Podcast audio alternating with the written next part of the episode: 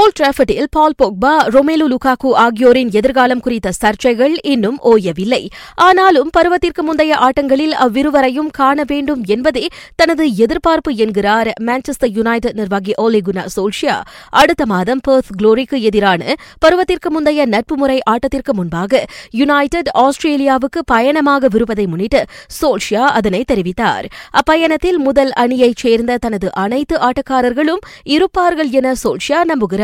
யுனைடெடின் விலை மதிப்புமிக்க ஆட்டக்காரர்களான அவ்விருவரும் இப்பருவத்தோடு அணி மாறலாம் என பேசப்பட்டு வருகின்றது. போக்பாவை ரியல் மட்ரிட் யுவாந்தஸ் பிஎஸ்ஜி ஆகிய கிளப்புகளும் லுகாகுவை இன்டர்மிலானும் கண்காணித்து வருகின்றன.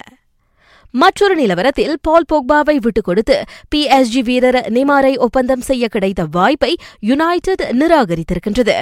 நிமாரின் ஒன்பது லட்சம் பவுண்ட் வாரச்சம்பளம் தங்களுக்கு கட்டுப்படியாகாது.